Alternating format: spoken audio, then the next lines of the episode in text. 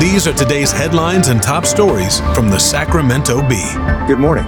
It's Tuesday, May 30th. Here are your top stories from the Sacramento Bee. First, the weather. Today will be sunny, with a high near 79. Tonight will be mostly clear, with a low around 54. In food and drink news.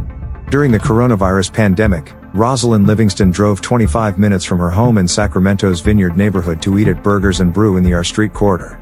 And it truly was in the R Street corridor. Customers dined at tables in the middle of the entertainment district's main road, which was closed off to traffic and covered by white tents. It felt like one giant community-oriented event, Livingston said. Those tables and tents are nowhere to be seen today. Vehicle traffic once again flows through the R Street corridor as alfresco dining, a silver lining of the COVID-19 pandemic, has all but vanished.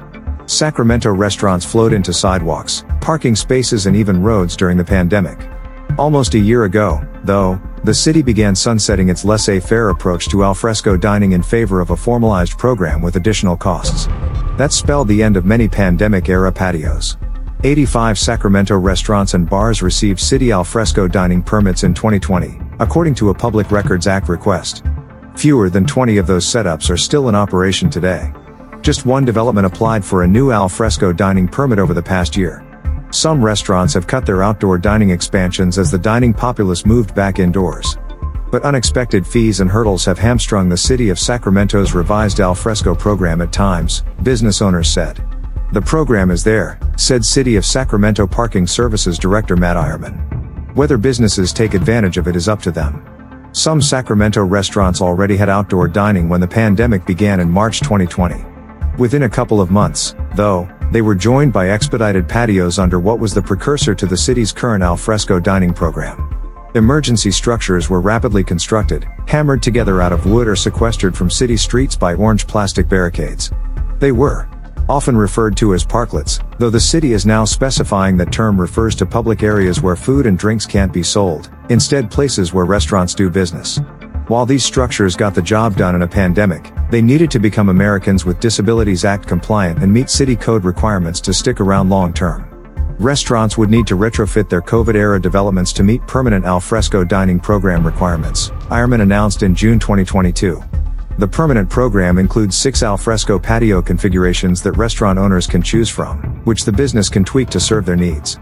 There's only one application form, rather than separate ones for different city departments. Read more at sacbee.com. In local business news, Christian Manzano started practicing yoga and Pilates in 2018 because she needed an outlet to overcome the challenges she faced as a former collegiate athlete that was no longer bound to a daily workout routine. Manzano quickly noticed two trends. The classes were extremely high priced and most of the other participants, including instructors, were white. She personally knew there were instructors that were women of color out there, but they were not teaching anywhere. Some felt there was no opportunity for them. Manzano, who is Hispanic, wanted to change that and pursued a Pilates instructor certification in 2019. She wanted to ensure the exercise is accessible, inclusive and reasonably priced. In order to ensure that money was no barrier to entry, she has taught free classes at parks, nonprofit organizations and counseling centers. After developing a clientele and building a reputation, Manzano decided to open her own business, Pilax Pilates, which is a portmanteau of Pilates and relaxation. Even with opening her own studio, Manzano has remained steadfast in her commitment to make classes affordable. She makes it a priority to consistently offer deals, such as a spring sale of $30 for 30 days of classes.